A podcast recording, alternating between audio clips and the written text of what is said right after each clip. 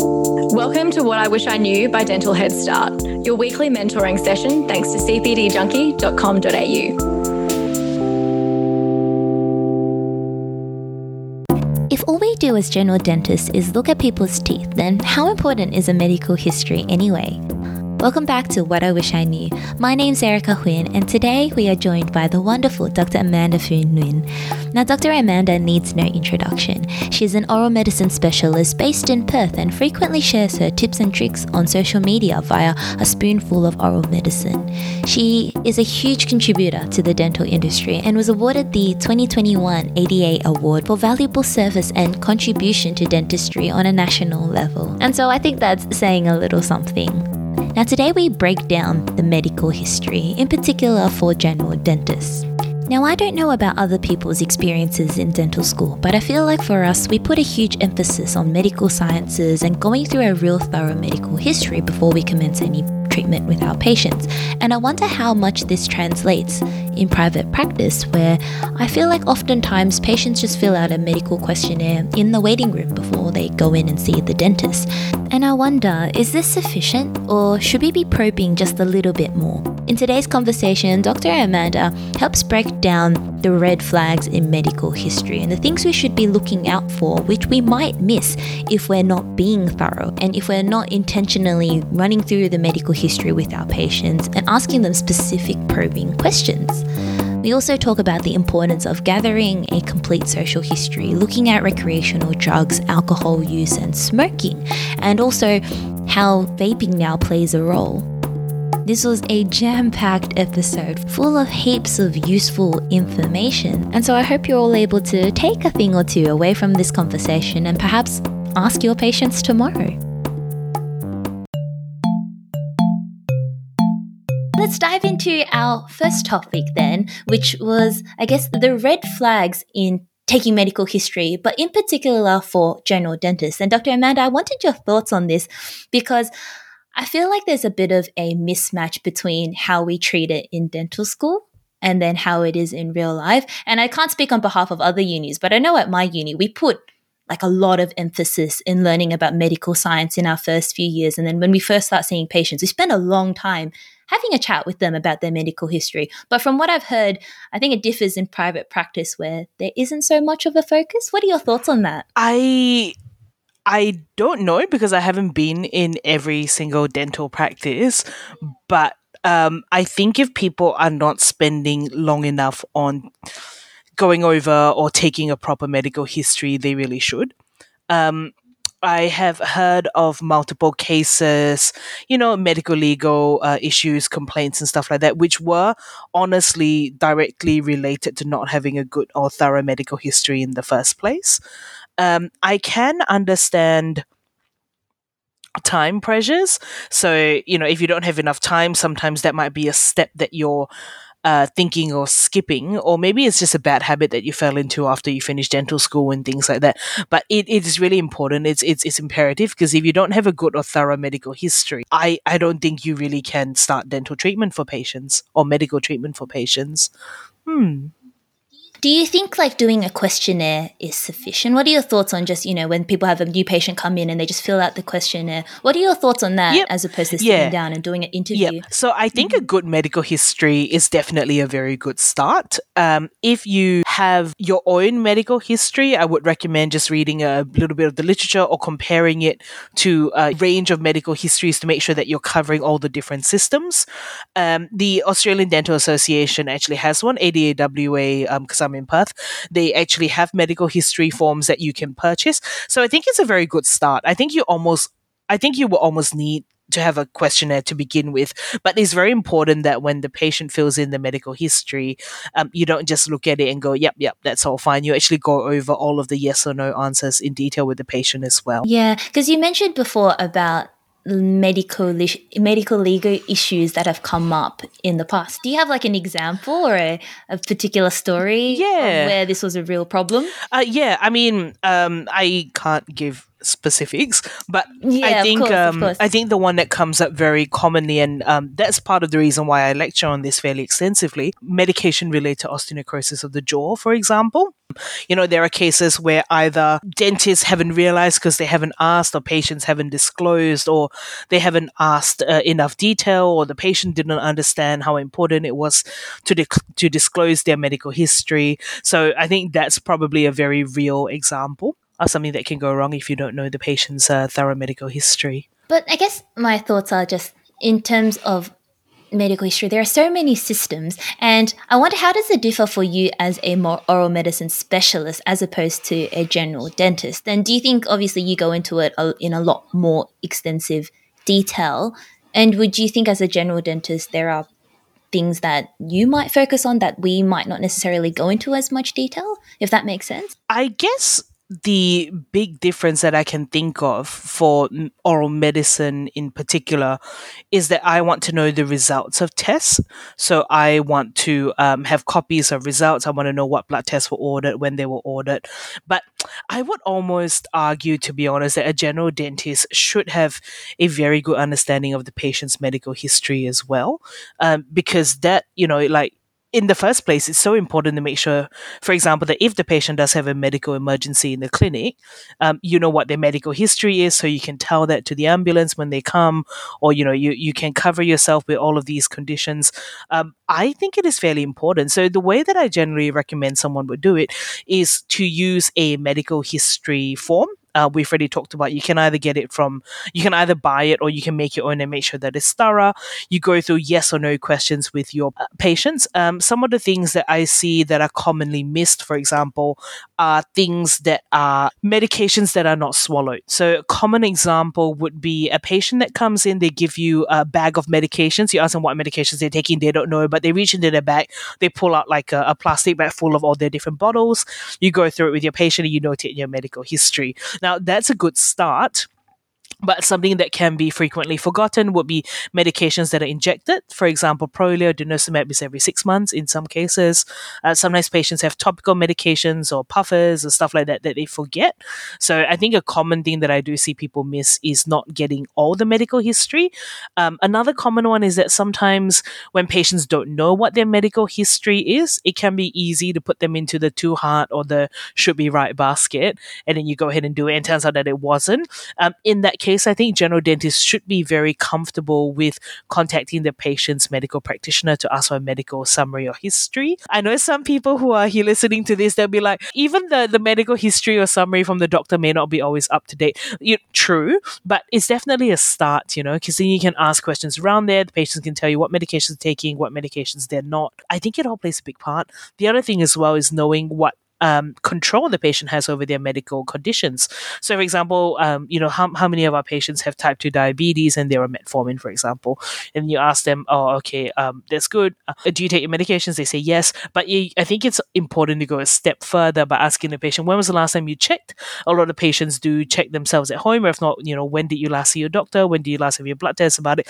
Because we need to know if their diabetes is well controlled because it has such a big effect on, you know, dental treatment, periodontal treatment, all of that sort of stuff. Hypertension. So if they've got high blood pressure, ask them when they last checked, what the numbers were. Um, you can also take your own blood pressure for the patient in the chair as well, especially if you're doing an extensive procedure. I think that's important. Not every patient is going to have a dangerously high blood pressure level, but I've certainly had two or three patients in the last two or three years where their their blood pressure levels were so high that I send them straight to their doctor or to ED. So I think all of these things are quite important. I mean, you don't want your patient to stroke out in the chair, and then if the patient stroked out in the chair and you don't know what their medical history is, like you know, it's it's just so messy. So I think it's very important to to get all of that, to get all of. I think that's the very basis because you know we are we are doctors. I feel like there are kind of like the key things in medical history that we tend to look out for. For example, I know with us in student clinics, whenever we have to uh, do any extractions with patients, I feel like that's probably the most the one that we know most like as like clear cut into like, oh, do they take any anticoagulants? Are they like how is their diabetes? Do they have high blood pressure? Um, and then any like bisphosphonates or denosumab, right? I feel like extractions seems to be very in some ways clear cut because it's like oral surgery. But I wonder, I think where oftentimes my friends and I get a little bit confused is just in general treatment, where the patient just comes in and I wonder, do you think there are any red flags or things that we should look out for when we're just doing like more general treatment for patients? So I think definitely, um, even for general treatment, you want to know all of these things for them anyway. Because, for example, for medication-related osteonecrosis of the jaw, um, it's true that if you do a dental extraction, the risk is higher. But you know, MRONJ can happen spontaneously as well. It can happen from an ill-fitting denture, for example, um, a scale and clean, periodontal cleaning, all of that sort of stuff. So you want to know all of this anyway before before starting. Allergies is a very big one as well. Like you know, that that's very relevant to general dentistry, for example, whether you're using using latex gloves, whether you're recommending chlorhexidine. Um, if you're putting the patient on medications, I think that's a very big one as well. I mean, I think antibiotics most most dentists are familiar with, but for example, you know, if you have a patient with a fungal infection, if you've got them on, uh, if you suspect oral candidosis and you want to start them on miconazole oral gel, but the patient's on warfarin, like, is that a significant interaction that you should know about? What yes, yes, it should be. So I think um, some of it is ex- is experience because you know after you've seen a couple of these cases, you keep an eye out for them. I think a great start is the therapeutic guidelines. To be honest, it has a lot of this in there, but there's another aspect of taking a good medical history, which I think is um, becoming more well known. Dr. Geraldine Moses, uh, she's the ADA, um, she gives pharma advice for the Australian Dental Association. Um, she's given a few lectures on the use of supplements and complementary medications, which I think is really important because, you know, you may be asking about warfarin and you may be asking about, you know, all of your um, anticoagulants or, or your medications that can increase bleeding risk.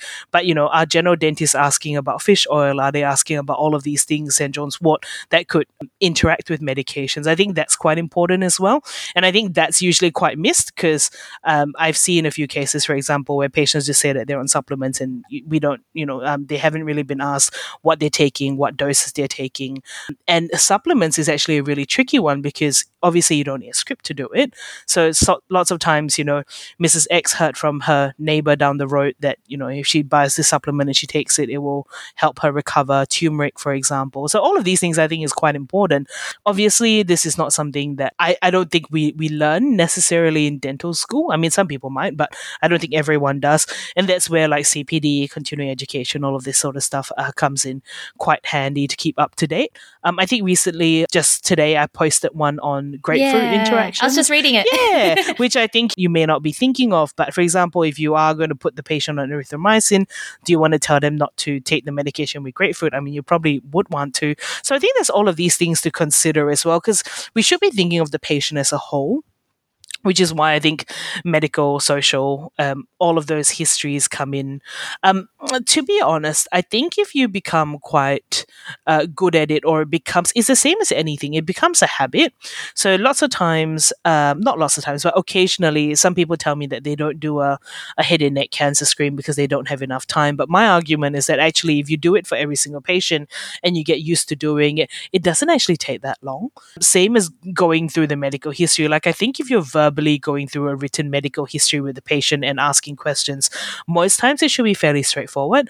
If you do have those patients that it is not straightforward, then you should you should recognize that, that, that, that the fact that you've had to take a lot of time to discover the medical history is probably a good thing as well because it's at least you're doing it now rather than an emergency situation. Yeah, I think for me, like you've raised raised a few really good points so far, but I think for me the biggest struggle is just I feel like there are so many little nuances to the medical history, and it's so it's easy I think to ask a patient about things but then sometimes fail to make that connection as to like what the significance is and there, there's a few questions i wanted to ask you about but first because you kind of alluded to the significance of supplements and vitamins can i ask like exactly what effects they have or what things we should be looking for if the patient does say that they're taking supplements or vitamins?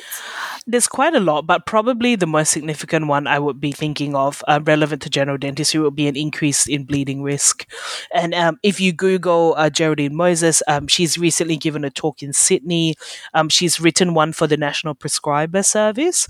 So things like fish oil, turmeric, stuff like that. So they increase bleeding risk? They do. Would that be significant enough to really affect our treatment, or is it more so just something to be wary of? Uh, it definitely could. I mean, I've got uh, good friends who are oral and maxillofacial surgeons, and I know they specifically ask their question, uh, ask their patients because they notice. So I think uh, um, this oral maxillofacial surgeon um, that that I'm thinking of, we had a chat, and he tells me that if he has a younger patient coming in, he always asks if they're taking fish oil, if they're um, I mean, this is a bit of a stereotype, but if they look like they work out and stuff like that, very muscly, they ask about steroids as well, because that can increase yeah, risk. Um, you know, recreational drug use um, also relevant. For example, if you've got a patient that's coming in and they deny any bruxing, but you can see wear on their mouth, a lot of caries. You know, ask them about recreational drug use. Is there drug induced bruxism? You know, are they taking methadone? Is that causing a lot of dental caries in their mouth? Because lots of times you may actually be trying to treat all of these problems without getting to the root cause as well. And all of that, you know, some of it could come down to medical history.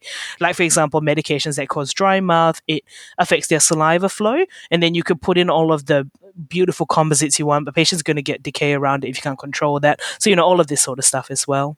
Yeah, it's interesting how you say that. It really is kind of that more holistic approach to treating the patient as opposed to just their teeth. yeah, because, you know, um, we we've all seen multiple cases where where we where we have restored teeth and then they've got dental decay around them and then you ask the patient like are you having high sugar diet? Like all of that sort of stuff. Um, if you don't address the cause of the dental caries if you don't address the salivary gland hypofunction what the dentist is really chasing their tail. So is the patient actually. Yeah it's that time of year again. Before June 30, we have to renew our indemnity insurance. And when I look for an insurer, I'm looking for someone who's going to be there when I need their help. They're going to act fast and they're going to be by my side so I can practice with confidence. I get all of that from Dental Protection Limited. What I love about them is that they're more than just an insurer. They're actually here to help us, to give us content and support us with medico legal situations, and most importantly, help us avoid these situations. The content they produce is the best content out there from an insurer like them. Renewal notices are out in May. To make sure you get all of these added benefits, sign up by June 30. I can say from personal experience, when you need help, you'll be glad you're with Dental Protection Limited. Thank you, Dental Protection Limited, for supporting me in my career and the Dental Head Start podcast. The reason the, the, the other thing that I thought of when, as just you were talking was just because the other day I had a patient who had said she had a history where she had a brain aneurysm and had um, surgery for it. And that was a really good example where it just kind of went over my head. And I was like, oh, okay. And then my tutor afterwards came and had a chat with me. And he was just like, oh, what do you think the significance of that is? And in my head, I was thinking, oh, is that like potential for stroke? Like, would she be taking any other medications for that? And that was kind of the line that line of thinking or questioning that I was going down. But then he said, well, did she have clips placed? And that was just something I was completely oblivious to. And I asked him, what is the significance of clips? And he was saying, well, that would mean that she wouldn't be able to have an MRI taken. And yeah, what are your thoughts on that? Or yeah, I mean, um, I I suppose you can always check, but um, from my understanding, a, a, a lot of these um, implements that are used in surgery now they're they're they're not ferromagnetic, so they're MR, they're okay for MRI. But for example, um, if you're taking um, if you're taking imaging and, and you say you take an OPG and you notice a lot of artifacts, you know that that that could be something. Yeah, so many things that you just don't realize, and I guess it's hard to be aware of all of these things. Like for example, even when you're just mentioning like the grapefruit and how it interacts, do you feel like that just all comes with experience and you start picking up on these things and piecing things together? and like doing further reading? Yes, sort of. I mean, I think I think when we go through dental school, a lot of us actually already know this. Like I think all of this is is taught or covered or touched on at some level, but because the volume of things that you have to learn in dental school is so much, it's probably really difficult to remember everything. So I think um, there's definitely a combination of experience. So for example, if you have a patient who has really significant bleeding and they want turmeric but they didn't tell you about it, for example, like that's probably something that, that you won't forget for a while. Or if you have a patient, um, and this one I think fairly ha- happens every so often, even to very good dentists that I know, they see a patient, it's an emergency situation, they take the tooth out, the, the area doesn't heal, and then they realize after that the patient was on um, Prolia, for example, but the patient never declared it, and when asked, the patient didn't say anything because the patient forgot, basically. Um, you know, these things do these things do happen. I think it's more like mitigating risk, um, which is yeah, I think uh, yeah. So I think it's a combination of factors. I think a lot of it is keeping up with current knowledge. Um, specifically back back to MRONJ again, you know, a, a, lot of people know bisphosphonates and Prolia, but there's all of these other medications that are associated with MRONJ as well. So I think that's that's a really good one to keep up to date with because that changes all the time. Some of the other things, for example, like asking about supplements and stuff like that. I know that there are articles that are published every so often. The Australian Dental Journal, which I think most people will receive, usually has quite a few good articles on, you know, bleeding risk and stuff like that. Yeah, it's a good question. I think it's a combination of everything. I think it's a combination of things that we were taught at dental school but we forgot. Keeping up to date because things always change, and then experience as well. So, knowing how to ask the important questions quickly, I suppose or not quickly, but like thoroughly. Yeah, effectively. Effectively, right? I think what, it, Yeah. I think what the what you're kind of saying is like as with everything, the more you practice it, the more it just becomes second nature, and you know to look for those things, and it's at the forefront of your mind, and perhaps you're a little bit more um, conscious of it. I think so. I mean, I, I think there's a balance. Like if you're taking an hour to take your medical history, then you know that's that's obviously not not feasible or practical. But there should be there should be a good attempt to have a good medical history and it should be updated at every review uh, every time you see the patient, you should be asking. Commonly missed things are supplements, recreational drug use. Um, another one which can happen, I don't think it happens as much in dental school or in public because I think there are networks in place for this. But if you're seeing a patient uh, that doesn't speak English, uh, where English is not their first language, you know, language barriers, getting a translator, being careful if their family member is interpreting for them because you don't know, really know what the family member is saying. So there's all of these things that you've got to take note of. So you know, just is sort of a, a, little bit of a side note there that if I'm being referred a patient where English is not their first language, and I, I speak Mandarin, so if Mandarin is uh, if if they're speaking a language that I cannot speak, um, it'll be really good to have it in the referral because then I will allow extra time and possibly organize an interpreter before the patient gets in. Um, because, you know, informed consent is key. So if I can't get a medical history from the patient, um, then I can't do anything outside of emergency settings. Yeah.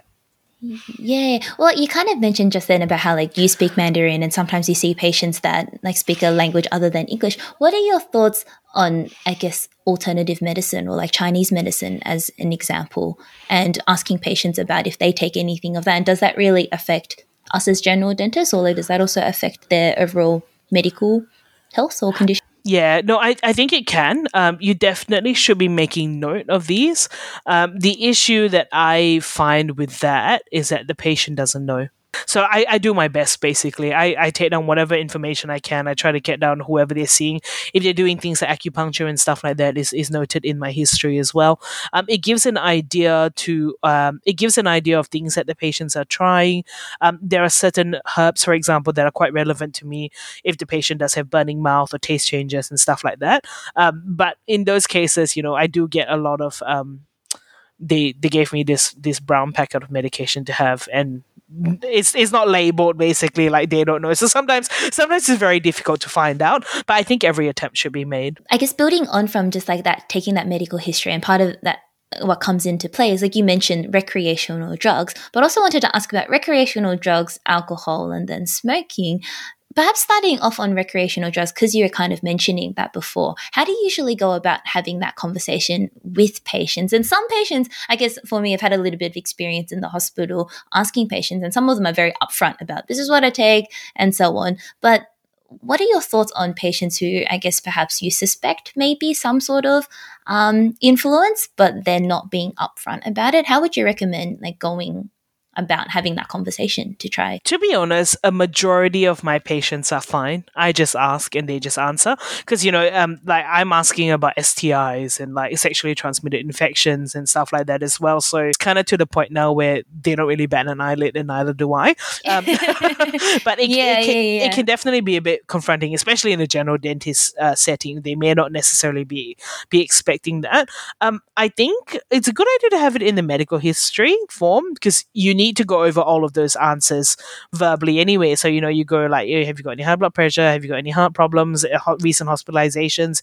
Any recreational drug use? Do you smoke? Have you ever smoked? Do you have any alcohol? How often do you have it? Like, you know, it just goes through this list and the patient just answers basically because they know they're going, you're, going through that.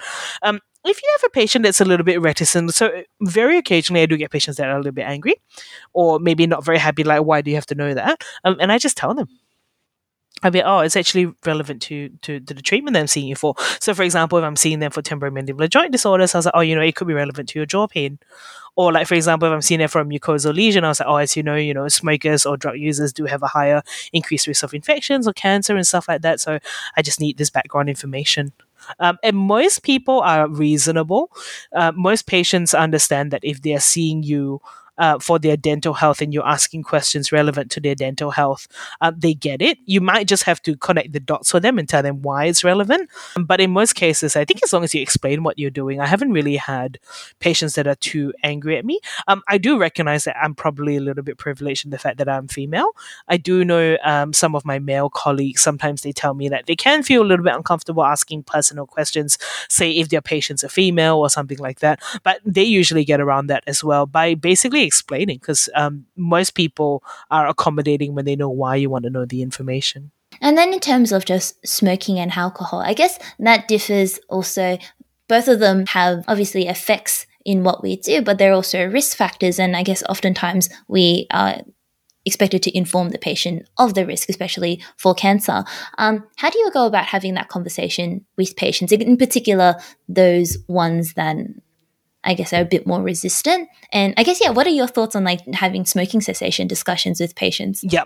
Yeah, so if anybody is in WA and they're listening, let me know because I'm actually helping to run a um, a CPD day on talking about this because I think this is really important because we've all faced that situation where the patients are just not happy. They don't want to know. They think that you're nagging. Um, and you know that's fine. I think the most important thing is that you try. Um, the studies have shown that patients are receptive to receiving smoking cessation advice from their dentist. Um, a good proportion of patients even expect it. One in every thirty-three conversations will lead to a patient permanently stopping smoking. So I think th- the first thing is just to ask. Um, ask the patient, um, do they smoke? And then you can ask them if they're planning to quit or if they've tried to quit. And if they get reticent, you can sort of explain yourself why you want to, why it is important for you. So, for example, uh, if you're treating the patient for perio or you're um, taking a tooth out, you want to warn them about, you know, alveolar osteitis or dry socket and stuff like that. It's a very logical progression in my mind. So, it's very relevant to your dental treatment. So, you can talk to your patient about it. Um, if they are happy to quit or if they're thinking about it, then you can follow that up with an action. So, you can say, like, you know, um, if you dial a quit line, for example, or if, we send this piece of paper into quitline for you, um, they will call they've got they've got people on hand to give you a hand because most people don't manage to quit cold turkey. I know disproportionately a lot of our patients will say that they they, they quit cold turkey, but a lot of them relapse, and that's perfectly normal. And it's just getting the the motivation the motivation to try again. GPs are a very good resource as well because GPs can sometimes prescribe medications. There's a lot of help in Australia for people who want it um, to to quit smoking. So um, the local cancer councils, the quit line, things like that. Um, you can send patients there, or if, with their permission, you can send the patient information there. Um, a lot of people don't realize this as well, but most states you're actually actually able to reach out to these resources and they will send you brochures that you can give to the patient as well. Yeah, so there's, there's actually a lot of things. There's a training for dentists and um, oral health professionals as well to talk about smoking cessation with their patient. So essentially, I think you just have to ask and follow up. And then if you feel that the patient's not receptive to it, it's fine. You've done your best to educate them and you make a note of it in the patient's history and then you ask them again the next time they come in.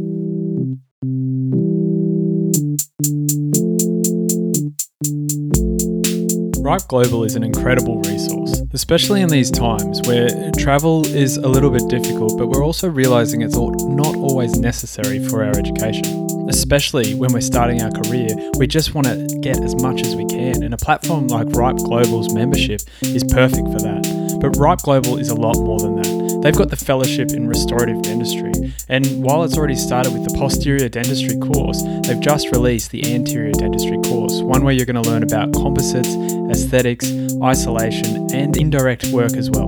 One of the hardest things to do in dentistry is the single front tooth, and this course is aimed at helping you improve that skill.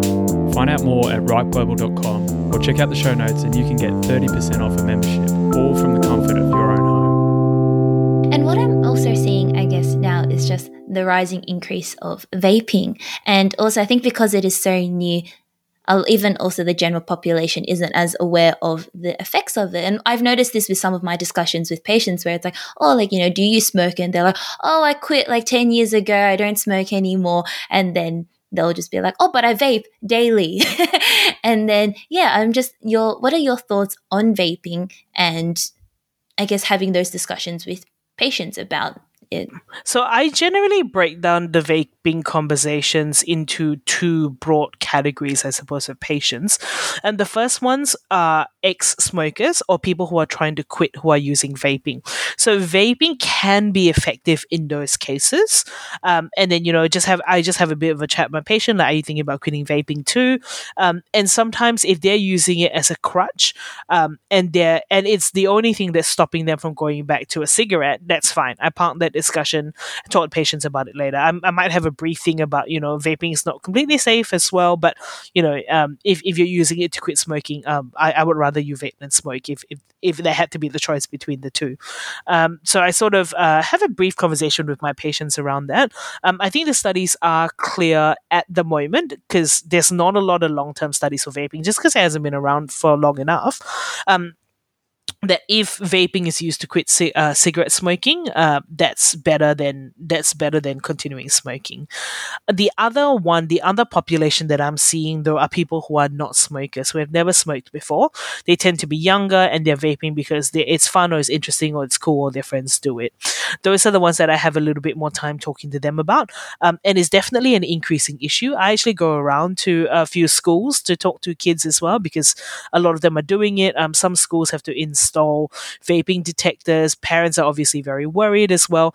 And in those cases, uh, these younger people, they don't know uh, they don't know the potential side effects of vaping, so I talked to them about it. I mean, it can start from things in the mouth, you know, increased risk of dental caries, dry mouth, injury, cancer, and it can be stuff like lung injury. Um, and then another one as well is that, you know, if you're vaping the secondhand smoke, your friends, are you affecting your friends as well? All of that sort of stuff. So I have a bit of a conversation with them around that. Um, if it's younger people who are picking it up because they think it's fun, um, usually educating them gives them a little bit of food for thought. Um, and then it also helps their parents as well, I think. Do you think it is comparable to smoking? And when you have these conversations, do you use like comparison to smoking or do you think it's its own entity?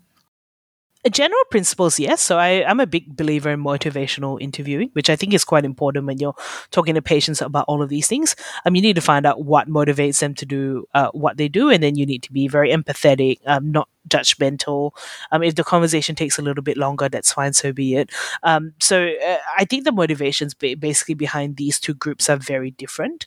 An addicted smoker who's using vaping to quit, um, that's fine because they're motivated to quit. And then I almost think of it as a stepwise process. And then if it's a younger person, um, if they quit, um, you know, if their motivation is that they just thought it was fun and they didn't realize it, that, that's educating them.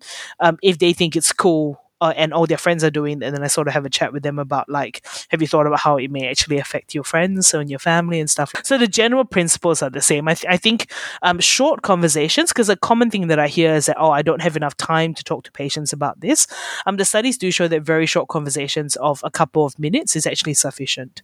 And I guess just to end it off, do you think that there is anything new or you know how we were just saying like vaping is kind of i feel like the new thing that we need to pay attention to. Have you, in your studies or research, have you come across anything new that's kind of affected or on the horizons and you think might be of note for us to look out for in terms of any like diseases or other things that are becoming more prevalent nowadays? Um, yeah, I mean, I think um, I think a lot of these oral diseases are on the rise, um, especially with an aging population. Um, oral cancer is increasing in younger people. We don't know why.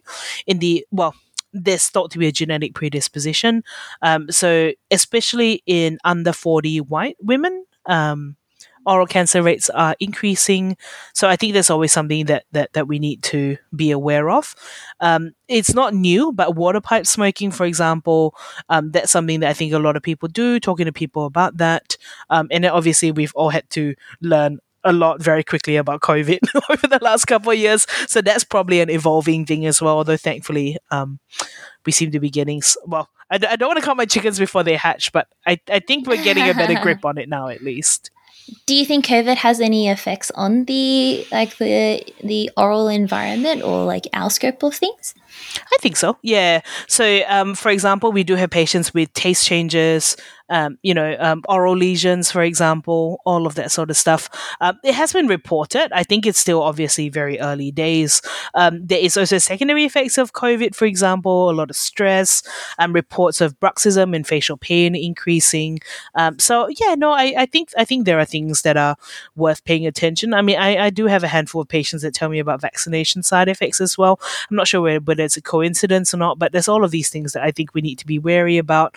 Um, you know, when we're using all of these pre-procedural mouthwashes as well, um, I, you know, like how are they affecting the oral cavity? Is it going to increase, you know, chlorhexidine allergy rates and things like that? So I, I think there's a lot to um, there's, there's always a lot for all of us to keep on top of. yeah, of. absolutely. Seems to be a common theme. But I think conversations like this and just being aware of it is definitely a step in a positive direction.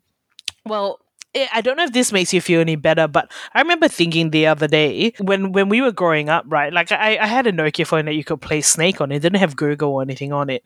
So for generations, people have managed to keep on top of things without Google. So now that we're the connected generation, theoretically it should be easier. So I suppose it's a good thing that like that we are harnessing technology for good. Like for example, with podcasts and social media and like electronic journals and stuff like that, webinars. So I think um in a way it can feel a bit overwhelming, but it's also really good that we do have access to a lot of this information far more easily than people before. Because I think I was attending like an endo dinner, and then one of the endodontists, bless him, lovely guy, but he was telling me about how like when he wrote his thesis, he had to go to the library and print things out and reference things by hand. And like if I had to reference my papers by hand, I think I would die.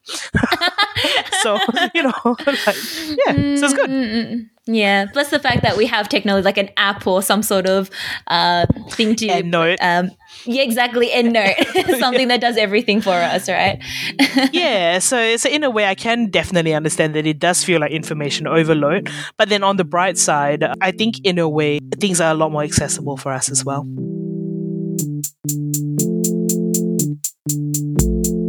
Thank you so much for listening to the Dental Head Start podcast. I genuinely hope this is helping you become a better dentist. So if you like what you're hearing, make sure you subscribe on your podcast player. And I want you to do me a favor. I want you to go to social media and share something that you've appreciated from us with one of your friends. That's how the word gets out. That's how more people gain and benefit from what we're doing.